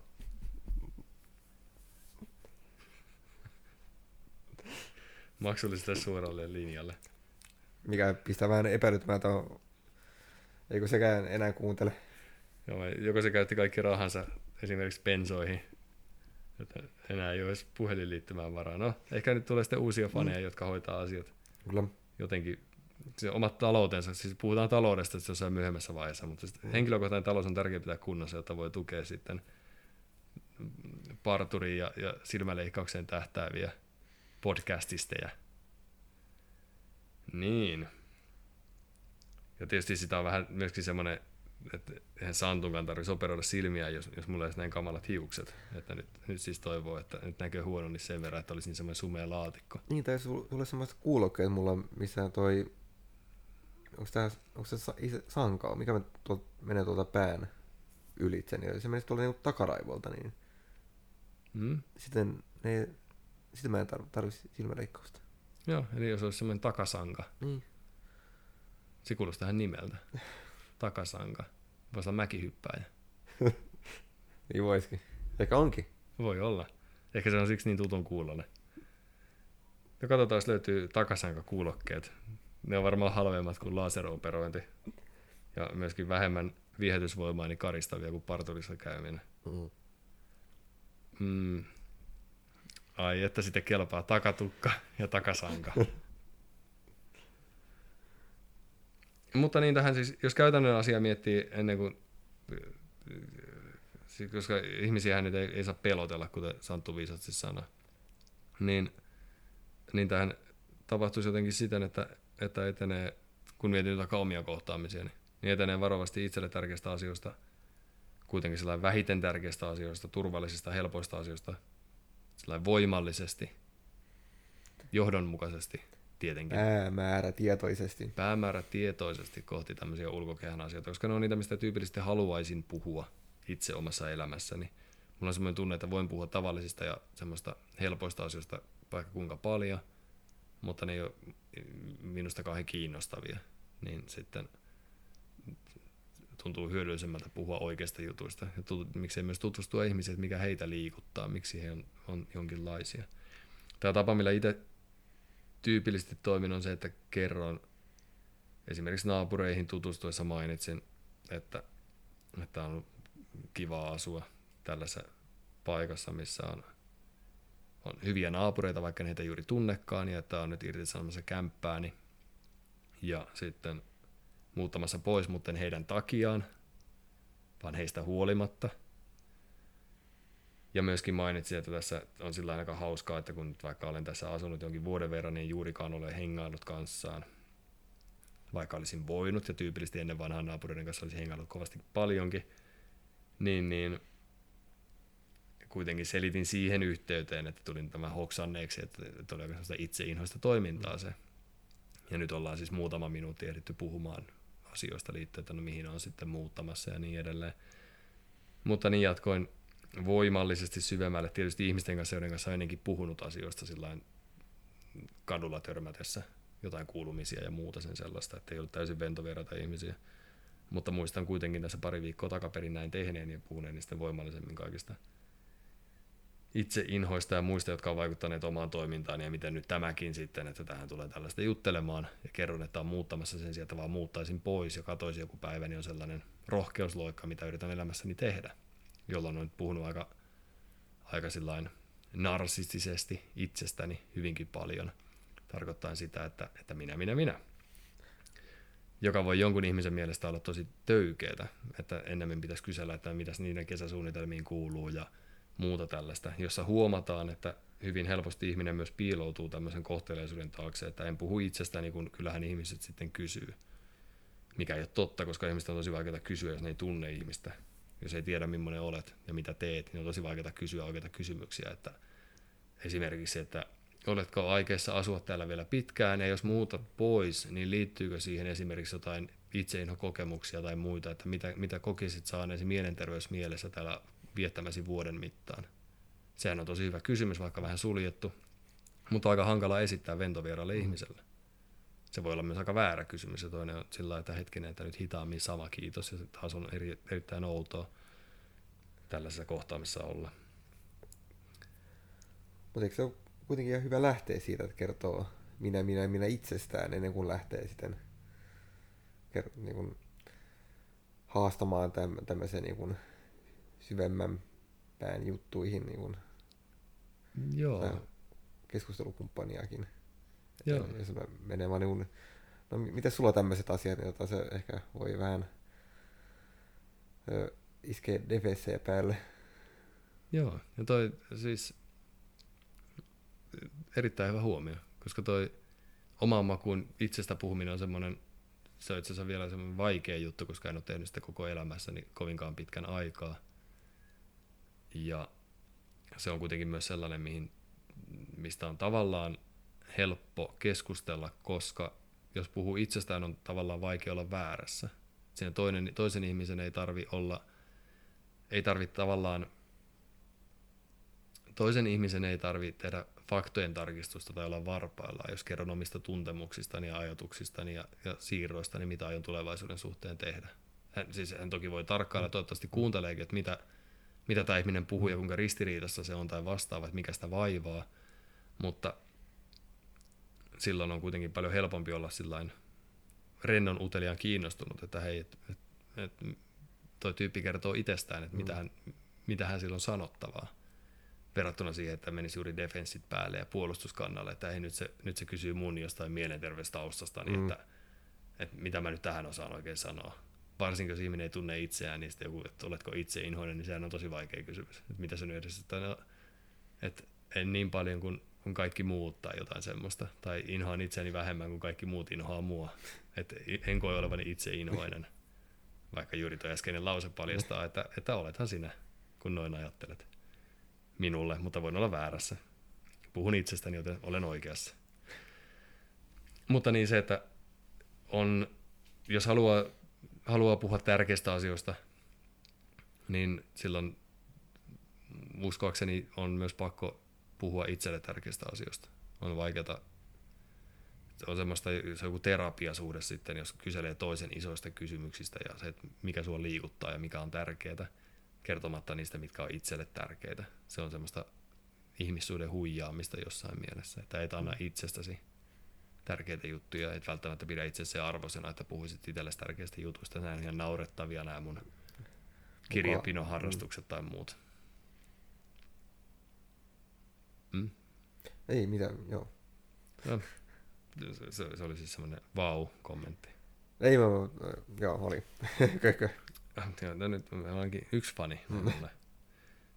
Niin sen takia se itselle tärkeiden asioiden kertominen, se, että toimii itse rohkeasti ja toimii kuten toiset, toiset tavallaan toisten, ei välttämättä toivoisi toimiva, mutta ehkä omalla esimerkillä voi sillä näyttää, että hei tämmöistä jutusta voi puhua, että tämä on mun mm. vaikea juttu, että tiedän, että tämä on iso asia, sillä tabuli mielessä iso asia, että tämä on semmoinen, mikä on määrittänyt mun elämääni, niin se antaa toiselle ihmisen mahdollisuuden tarttua ja esittää siitä johtuvia kysymyksiä tai muuta taikka sitten toisaalta myöskin toppuutella, niin, että, että näitä on kaikenlaisia. On, ja kaikenlaisia. resonoi, niin tota, sitten voi mennä seuraavaan. Mm. Ja sittenkin huomaa, että on, on päässyt kuitenkin puhua itsestään, ja sehän mm. on tosi mieltä ylentävää. Että oli kiva kohtaaminen, viisi minuuttia puhuttiin. Mm. Mutta se, että tyypillisesti nämä menee kuitenkin omassa elämässäni sitten, että puhun jostain, mm. jostain asiasta, jostain sellainen oikeasta asiasta. Että harvoin kiusaan ihmisiä sillä että törmään kadulla – ja pysäytän, että hei, mitä se itse sulle sanana merkitsee tai muuta. Mutta se, että, että se asia voi olla vaikka luokkaa se, että on muuttamassa pois ja ajattelin tulla sanoa heipat sillä, ettei vaan katso tästä. Mutta voiko olla avoin ilman, että kertoo itsestään? Hyvä filosofinen kysymys. Mitä luulet? Siis joo, jos tota, voi olla avoin uusille a- asioille tai ajatuksille, joo, mutta se tarkoittaa sitä, että jos haluaa niin kuin avoimuuden kautta rakentaa luottamusta, niin sitten se varmaan on hyvä lähteä kertomaan itsestään avoimesti. Totta. Se kuulostaa edelleen järkevältä. Kyllä. Ja tähän, tässä päästään siihen, että mikä oli jossain kohtaa no, tunnekuohu oli yhtenä asiana, mutta myöskin se katumus, mikä saattaa seurata vaikka humalassa, avo, humalassa avoimesti puhutun jälkeen, niin, niin näiden asioiden täytyy kuitenkin olla myös sellaisia, että, että niistä kertoo mielellään. Että juuri se, että ei pelkää sitä, mm. että, että toinen ihminen tietää minusta jotain tällaista. koska yleisesti ottaen asiat, mitkä paljastaa humalassa ja vain humalassa on sellaisia, mitä ei muuten uskaltaisi paljastaa. Että jos ihmiset saisi tietää, että mua on joskus koulukiusattu, tai jos ihmiset saisi tietää, että en ole luonnollinen blondi tai jotain muuta, niin en uskalla semmoista ikinä paljastaa. Itseeni tämä ei tietenkään päde. No mä ajattelin, että mä oon pieni sua blondina. Joo, mutta oikeasti, siis, jos kaikki menee hyvin ja hiukset pysyy päässä, niin oikeasti mä oon harmaa hiuksinen ja se tulee paljastumaan tässä vuosien mittaan. Teen tässä tämmöistä paljastustyötä. Hopea kettu, tyylikästä. Hmm? Sitten voidaan ottaa siitä semmoinen hieno podcast-kuva. Tuosta valkoiset hiukset olisi vielä hienommat, mutta ne on ehkä varattu velhoille. Um, mutta niin se, että jos tuntee itsensä ja tietää, mistä uskaltaa puhua, niin sitten katumus on sillä tavoin vältettävissä. Saattaisi kuvitella ihminen. Ja halusin sanoa vielä, vielä tähän käytäntöseikkaan tunnekouhuihin liittyen sen, että jos ihminen tässä nyt sitten edetään niin syviin sfääreihin, että ihminen ensimmäistä kertaa erehtyy paljastaan tai ensimmäisiä kertoja erehtyy paljastaa ja puhuu jostain jutusta, mikä hänellä ulkokehällä tosi vaikeana, tunnekuohuisena juttuna, tunteita herättävänä, mutta ehkä itsellekin vieraana tai semmoisena häpeällisenä juttuna. Sehän on se riski myös, mitä voi tapahtua. Että kun edetään tämä spiraalia ulospäin, niin sieltä löytyykin semmoisia juttuja, mitkä oikeasti isoja, että hei mun lapsuuteni oli tämän näköinen. Että mulle tuli semmoinen olo, että sen mä uskallan nyt sulle paljastaa, mutta, mutta on ihmeellistä, että tulin paljastaneeksi, kun en ole ikinä ennen tästä kenellekään puhunut. Niin silloin ainakin koen, että vaaditaan tämmöisiä sosiaalisia taitoja, että tähän tunnekohuun ei lähde mukaan, että kuulee mitä tahansa ja, ja näkee mitä tahansa toisen ihmisen itkevän tai raivoavan juttuja, niin ei ota sitä henkilökohtaisesti vaikka olisikin itse ajanut tämän toisen ihmisen siihen tilaan, että okei, meidän on turvallista. Olen antanut sen kuvan, että meidän on turvallista puhua jostain lapsena tapahtuneesta seksuaalista mm. hyväksikäytöstä esimerkiksi. Niin sitten jos paljastuu, että toinen jossain kohtaa toteaa, että nyt kun mietin, niin, niin se setä oli kyllä vähän outo ja mulle on tehty näin ja noin, niin siinä kohtaa on, on, on hyvä, jos se asia on myös itselle tuttu ja turvallinen, vähintään ajatuksen tasolla, että ei tempaudu tässä johonkin tunnekohuun mukaan, että, että, että ei esimerkiksi tee tällaista hienoa termiä kuin, kuin tunteen siirto, mm. jossa sitten hyökkää tämän ihmisen avuksi. Että toi kuulostaa ihan kamalalta ja hirveätä, mitä sulla on ikinä voitu tehdä noin ja la la la, jolloin, koska siis tunteen siirto tarkoittaa nyt näin maallikkotermeinä ainakin sitä, että tulkitsee, miltä tuollainen asia voisi tuntua, tuo mitä äsken kuuli toiselle tapahtuneen, ottaa sen tunteen omakseen ja sitten siirtää sen toiselle. Että, että toihan kuulostaa, että jos mulle olisi tehty noin, niin olisin ihan rikki, joten anna kun mä halaan ja itketään yhdessä ja nyt syödään jäätelöä ja muuta. Että sun ei tarvitse puhua enempää, toi kuulostaa ihan hirveältä, mä en halua että puhua tästä enempää, koska en mm. itse kuvitellusti, jos mulla olisi käynyt noin, niin mä en pystyisi puhumaan tästä ikinä. Niin ei puhuta tästä enää ikinä, että unohdetaan vaan. Tapahtuu tunteen siirto ja toisen ihmisen tunteiden mitätöinti myös siinä samassa yhteydessä, joka on tosi vaarallista, koska se voi oikeastaan mennä vaan pieleen. Mm. Tunteet voi olla samat, mutta siinäkään tilanteessa, jos toinen on tunnekohun vallassa, niin se, että toinen tulee samaan tunteeseen mukaan, vaikka se olisi ihan oikea tunne, niin se ei varsinaisesti edistä asioiden ratkaisemista millään lailla. Vaan sitten helposti itketään hetki ja sitten se on siinä. Ihan niin kuin humalaiset halaa jonkun jutun päälle ja sitten se oli siinä. Ja ehkä sen takia, että äkilliset tunnekuvat on myös hankalia kohdattavia, jos on joku tämmöinen tilanne, että meidän matka kestää hissimatka ajan, niin mitäpä siinä sitten, hissimatka ohita, toinen menee kotiinsa ja sit voi olla oikea ratkaisu kysyä, että haluaisiko jutella tai muuta, mutta niin välttämättä toinen ihminen ei taas sitä omaa tunnettaan hallitse eikä halua, että kukaan on sitä todistamassa, kun ei keskinäistä luottamusta, niin silloin hän saattaa olla sillain kauhuissaan häpeissään, että anteeksi, pilasin tämän hissimatka ja anteeksi, mä tälläin itken ja vielä ventovieraille ja silloin siihen on hyvin vaikeaa saada sellaista luottamusta, eikä välttämättä kannatakaan lähteä hakemaan varsinkaan väkisin. Semmoista, että vaikka puhuminen auttaisikin, niin ventovieraan kanssa, johon ei luota, sellaisen kanssa puhuminen, niin todennäköisesti ei. henkinen krapula. Joo, kyllä, hyvin helposti. Toki se saattaa seurata juuri sitä hissimatkasta kotiin päässeelle ihmiselle myös, että asian olisi voinut korjata. Ja mainittakoon se, että, että jos vaikka nyt tällaisen hissimatkan sattuu törmäämään, hmm. niin on oman käsitykseni mukaan, missä saatan olla ihan väärässä, siinäkin tilanteessa hyvä kehua, että, että kiitos kun kerroit ja, ja tämä on ihan mm. ok ja, mm. ja sillä että tuollain saa tunteen, mm. jotta ei ainakaan mene sillä vähättelee ja pilaamaan. Että no, nyt mulla oli kiva, kiva kotimatka tässä ja nyt, nyt mä joudun katsoa jotain itkevää ihmistä. Niin kyllä on ihan kamalaa tällainen. Että mä olisin käyttänyt portaita tai jotain. Niin se on tietysti semmoinen taitojuttu. Ja ehkä tämä ylipäätään on taitoasia. Se, että oppii kehon kieltä ja, ja jotain äänenvärinää ja muuta. Mutta jos tämä on taitoasia, niin hyvänä juttuna, niin tämä on myös semmoinen taito, mitä pystyy harjoittelemaan. Ja ehkä se, että tietää mahdolliseksi sen, että ihmisten kanssa voi jutella sillä ventovieraiden, mutta miksei myös vanhojen tuttujen kanssa voi jutella, kun vaan hiljakseen rakentaa luottamusta ja uskaltaa tehdä tämmöisiä rohkeusloikkia. Ei välttämättä jokainen ihminen jokaisen kanssa, mutta kuitenkin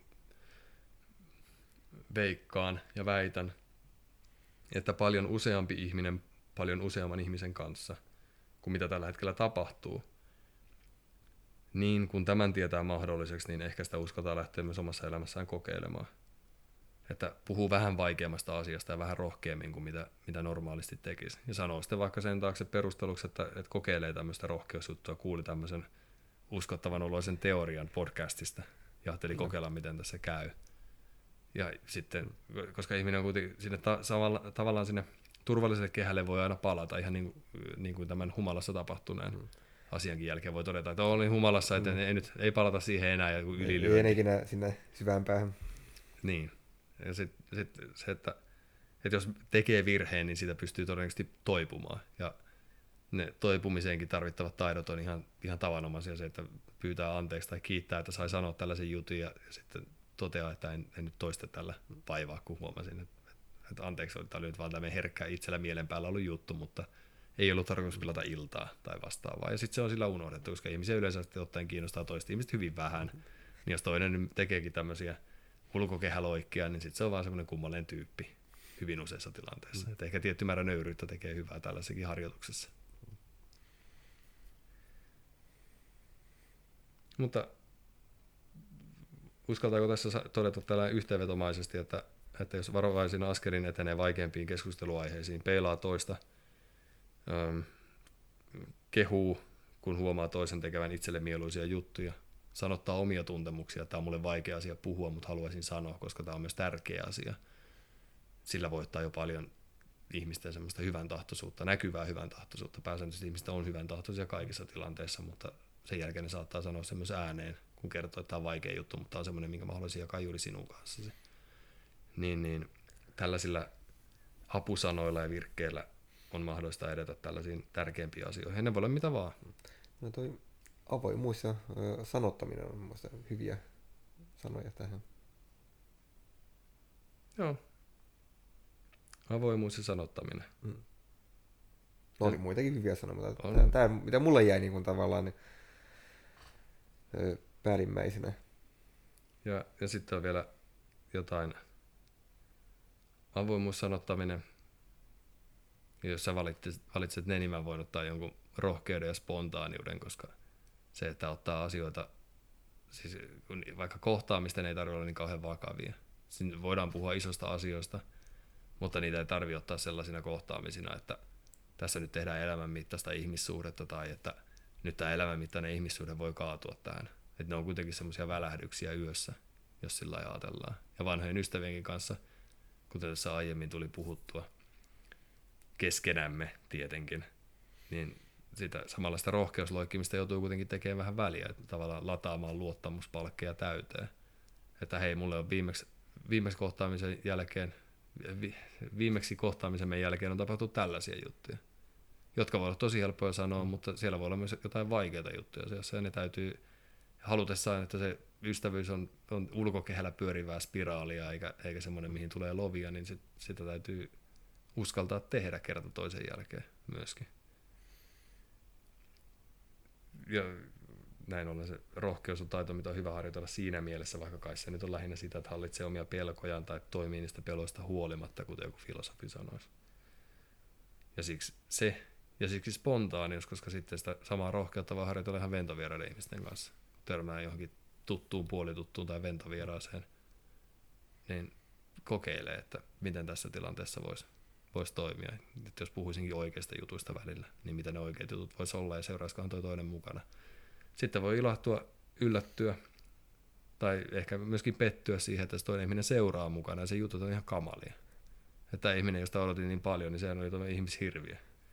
Ja nyt lupas tulla viikonlopputalkoisiin haravoimaan, kyllä sen tietää, miten siinä käy.